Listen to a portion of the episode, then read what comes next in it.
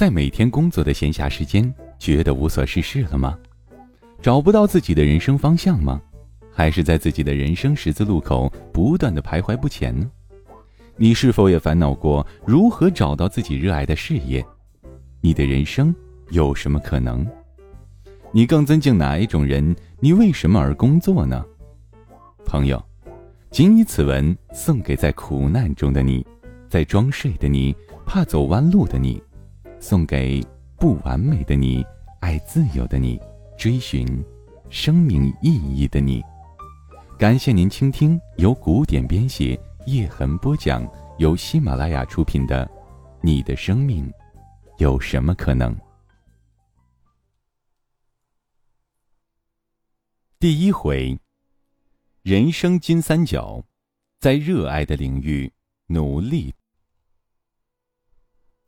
在热爱的领域努力的玩。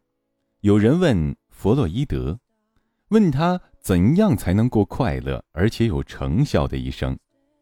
弗洛伊德说，爱着，工作着。发展心理学家 Akin 的觉得这种生活还是太无趣，便又加上了 playing， 这样成就了人生的金三角：热爱、努力、玩耍。好的人生就是在自己热爱的领域努力的玩。热爱、努力、玩耍，孩子们整天过这样的生活，他们总能找到自己热爱的领域，在其中全力以赴的努力，却又能对结果一笑而过。我每次回老家，总有哥们儿讲起一件我小时候的糗事。小时候，我们那儿的孩子热爱捉迷藏，我喜欢躲，但是捉的人目光如炬，总逃不过。终于有一次啊，我下了决心，我钻进那条臭不可闻的水渠，垫着脚踩在污水里面一块滑腻的砖头上，忍着万千蚊子的叮咬，轻轻地把水泥盖盖上，眼睛死死地盯着唯一的一条缝。从缝里看出去，抓我的人就在1米开外，他东张西望，打死也想不到我在里面。我享受着这种痛苦里的隐秘快乐，坚持了15分钟，终于脚下一滑，一屁股坐在臭水沟里。蚊子轰的一声飞起，惊动了小伙伴们。我妈回家用水龙头冲了我半个小时，2天内隔我3排的女生都嫌我有味儿。现在说起来，大家还会狂笑。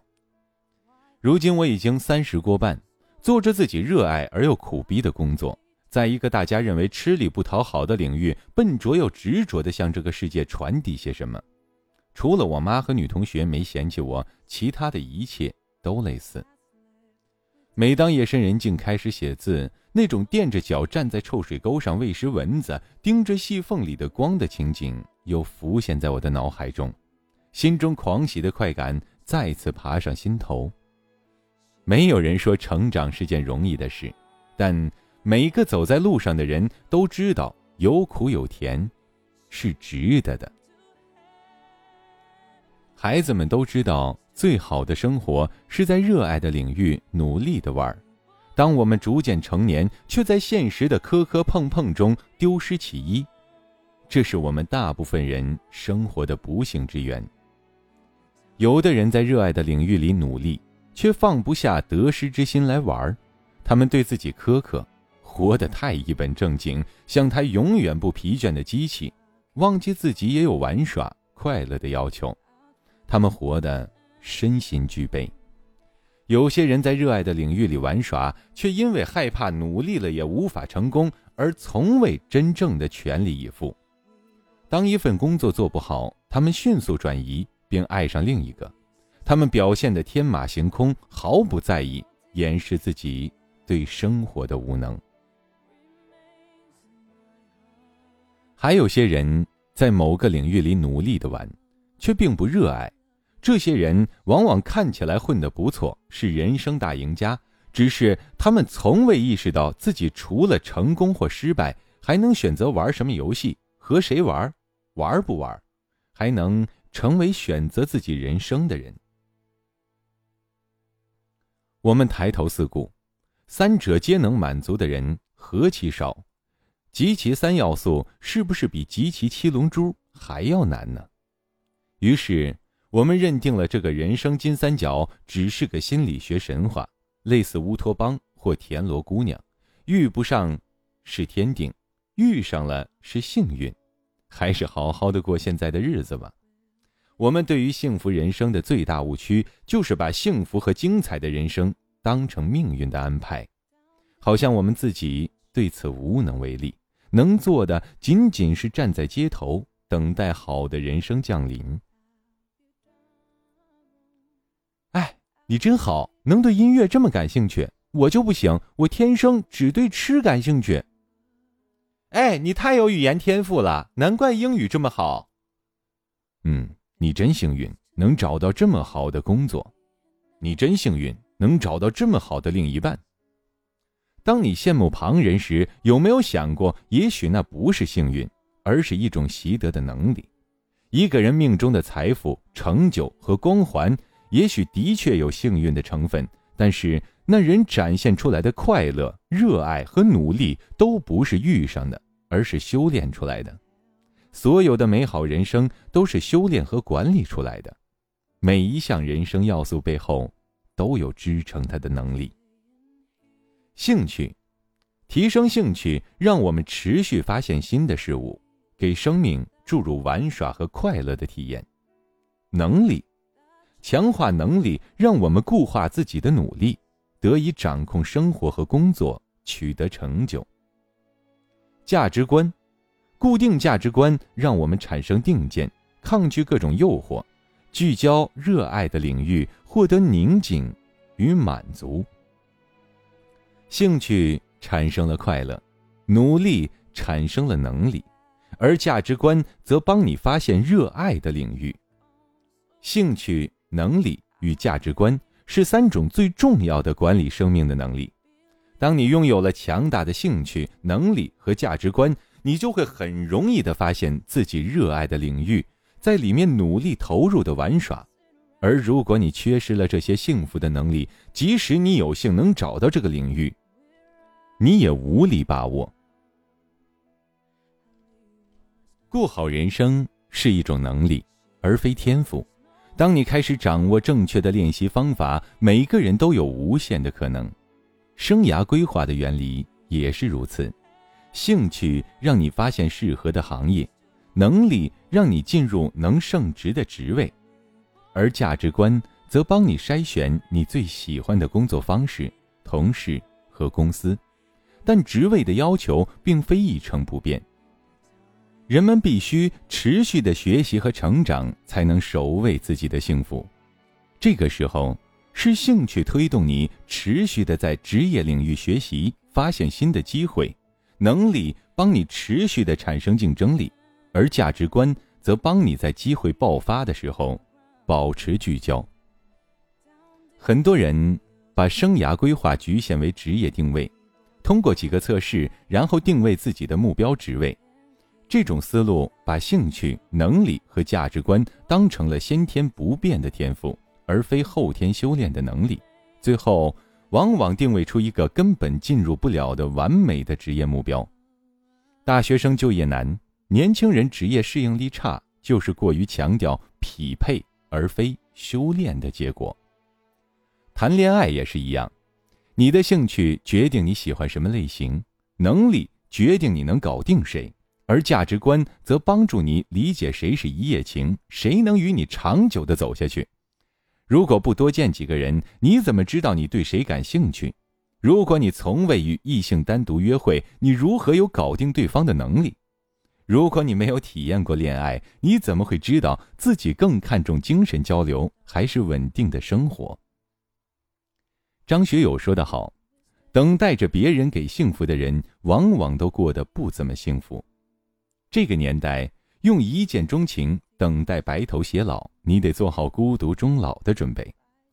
成熟的爱情观应该是，爱情不是幸运，而是一种能力。先走出去，多接触人，在恋爱中学会恋爱，发现自己，修炼自己，使自己成为一个有趣的、有能力爱的、知道自己想要什么的人，你总能找到你想要的爱情，兴趣为你打开一扇又一扇门，能力帮你走好一段路，而价值观则帮你不断关上不属于你的门。三者结合，让你在你热爱的领域努力地玩。接下来的3章中，我就要谈谈这种掌握自己人生生涯的技术。我想试图说明，任何人不管家庭出身、学历和天赋如何，都可以通过修炼自己的兴趣，提升自己的能力和打磨自己的价值观，找到自我实现的平台，在现实的生活中收获快乐、成就和幸福的人生。这就是我理解的生命的可能。幸福是一种能力，好的人生并非外求，而是内修而成。每个人都可以通过整合和管理自己的生命资源，最大化自己的人生价值，达到个人与社会的双重满意。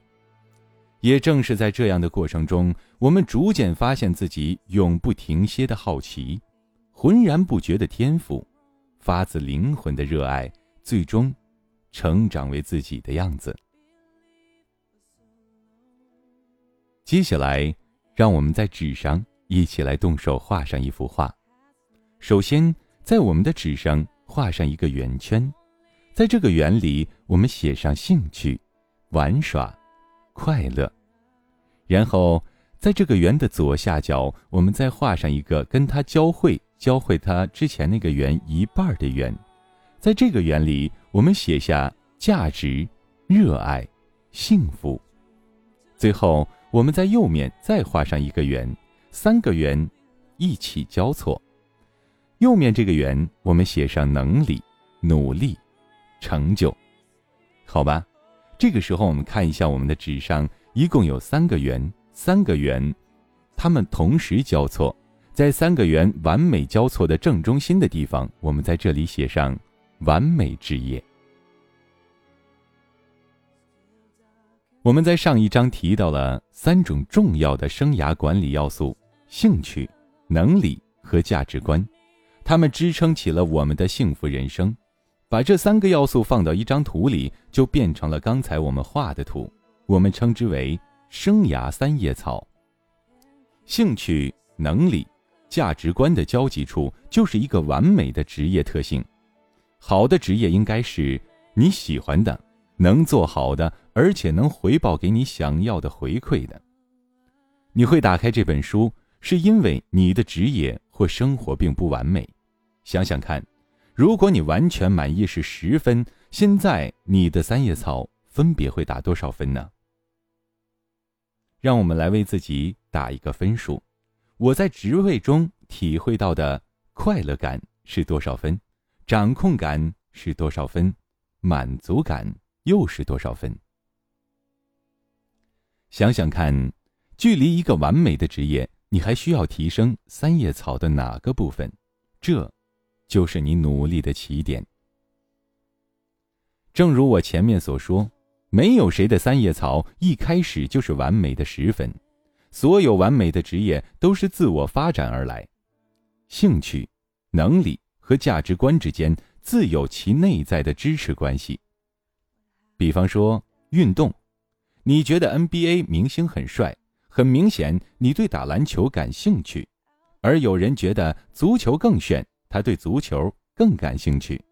当你开始投入时间练习打球，发现有人跑得快，有人跳得高，有人则投得准，每个人都施展出不同的能力。即使是2个能力一模一样的人，因为价值观不同，也会有不同的球风。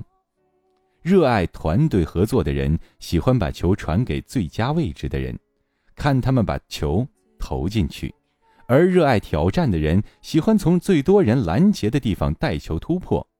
而热爱异性关注的人，在妹子围观的时候会突然爆发，女生们一走他就蔫了。和运动的例子一样，我们的职业发展也是一个顺时针的3叶草。我们先会对某一件事情感兴趣，这兴趣驱动我们学习和练习，持续的学习和练习让我们有能力完成很多事情。然后，我们开始寻找一种合适的方式，把能力兑现成自己想要的价值。而价值强化会使我们产生下一轮的兴趣。兴趣、能力和价值观的三叶草就是这样旋转起来，让我们掌握和精通某一领域的，然后进入更一大一轮的新能价循环。为了好记，也有人将其称之为性能加循环，让自己保持在这个循环中，你就是性能最佳的。回顾我自己的生涯规划路径，先是在 GRE 课堂上，学生不断问我的老师我该去哪儿读什么专业的问题引起了我的兴趣，开始接触生涯规划领域，然后经过2年的学习、咨询、授课，慢慢积累了相关的能力。我也逐渐知道自己想要的价值是智慧、助人和自由。当 GRE 老师的职业不再能满足我的时候，我决定以一种更加直接的方式来兑现我的能力。那个时候，我的三叶草分别是兴趣、生涯领域、能力、讲课和咨询、价值观、智慧、助人、自由。这个结果很清晰，我的完美职业应该是一名专业的职业生涯规划师，通过讲课来谋生与自我实现。这个新的目标让我对专业知识有了更大的兴趣，新一轮的三叶草转动开始了。想要知道更多的专业知识是我的兴趣，把能力提高到专业水平，这是我的能力，可以帮助更多的人，这是我的价值观。这一轮的转动大概用了2年，我成了一名不错的职业生涯规划师。当我意识到个人的力量还是太小，希望更大程度地帮助更多人时，我朦朦胧胧地意识到，这个时代也许商业机构才是教育改革的有生力量。这是兴趣。我半推半就地开始创业，创立新精英学校，被迫提升自己的管理能力，这是能力，让新精英蓬勃发展起来，帮助更多的人成长为自己的样子，这是我的价值观。2013年，我们培养的生涯规划师有500多名，咨询师团队平均每天帮助一个人解决生涯困惑。做自己论坛点击量超过100万，写作团队产出的原创文章有180多篇。这远远比我讲课365天、咨询365天和新作365天更有价值。这个价值让我再一次把眼光投向未来。我的生命还有什么可能？下一个可能在哪儿？生命就这样不断进化，生机蓬勃，充满无限可能。所有领域的高手都有一颗不断旋转的生涯三叶草。一旦启动这个性能加循环系统，就会像武功高手打通小周天一样，我们为自己打造一个不会停歇的良性循环。这种循环不断强化，就会产生接下来你将在书中看到的各个领域的高手身上的特质：永不衰竭的好奇心、高超的能力以及惊人可怕的内心动力。这本书也按照三叶草的循环写成。当我有零零碎碎的想法时，我只有一些小兴趣，这兴趣只够驱动我写一条140字的微博。如果你一大早看我发一些莫名其妙的小感叹，那就是他们了。如果很多人转，我会自我感觉不错，收回些价值，这价值让我有动力写一篇博文或者专栏。而如果这个专栏或者博文反应不错，就会吸引我把它们扩展成一个章节。这当然需要更大的能力，篇章结构、考据、案例、荐书。当然，如果你能看到这本书，购买这本书，更大的价值也将汇入我的三叶草，酝酿下一轮的转动。我不知道其他作者是怎样的，但是像我这样的懒家伙，从来就没有像曹雪芹一样一落笔就写出《红楼梦》的新奇和能力。如果说我还写了些东西的话，那都是三叶草不断旋转的结果。我作为作家的那棵三叶草，一开始就像是一个从山顶滚下来，灰不溜秋还带点杂草的雪团子，下山途中慢慢越滚越大，最后变成雪球、雪崩，一发不可收拾。理解了生涯三叶草转动的过程，你就能知道把生涯行业叫做生涯规划有多么不合理了。规划让人想到国土规划局或者房地产规划，一个地方一旦被规划成绿地用来盖房就犯法，难怪人们会对这个词感到不爽。反对派讨厌规划师，会说你凭什么规划我的人生？崇拜者会说，大师，请你给我一个详细的、精确到每一天该干什么的规划吧。这种人该轮到规划师来讨厌他。真实的人生绝对不是这样。正如20岁的我从不知道自己要当老师，新东方的我从不知道自己要做生涯规划师，而规划师的我也从未想过要创业一样。如果没有爬到这山头，即使你有一个隐隐约约的方向，你也永远不知道下一段路具体如何走。那些具体到15年后做什么工作，每3年考什么证，5年升什么职位的规划，在今天这个多变的世界错多对少。你真正能控制和衡量的是自己的三叶草转动的方向和节奏。正如我在《拆掉思维》里的墙中所说的，成功就是越走越近。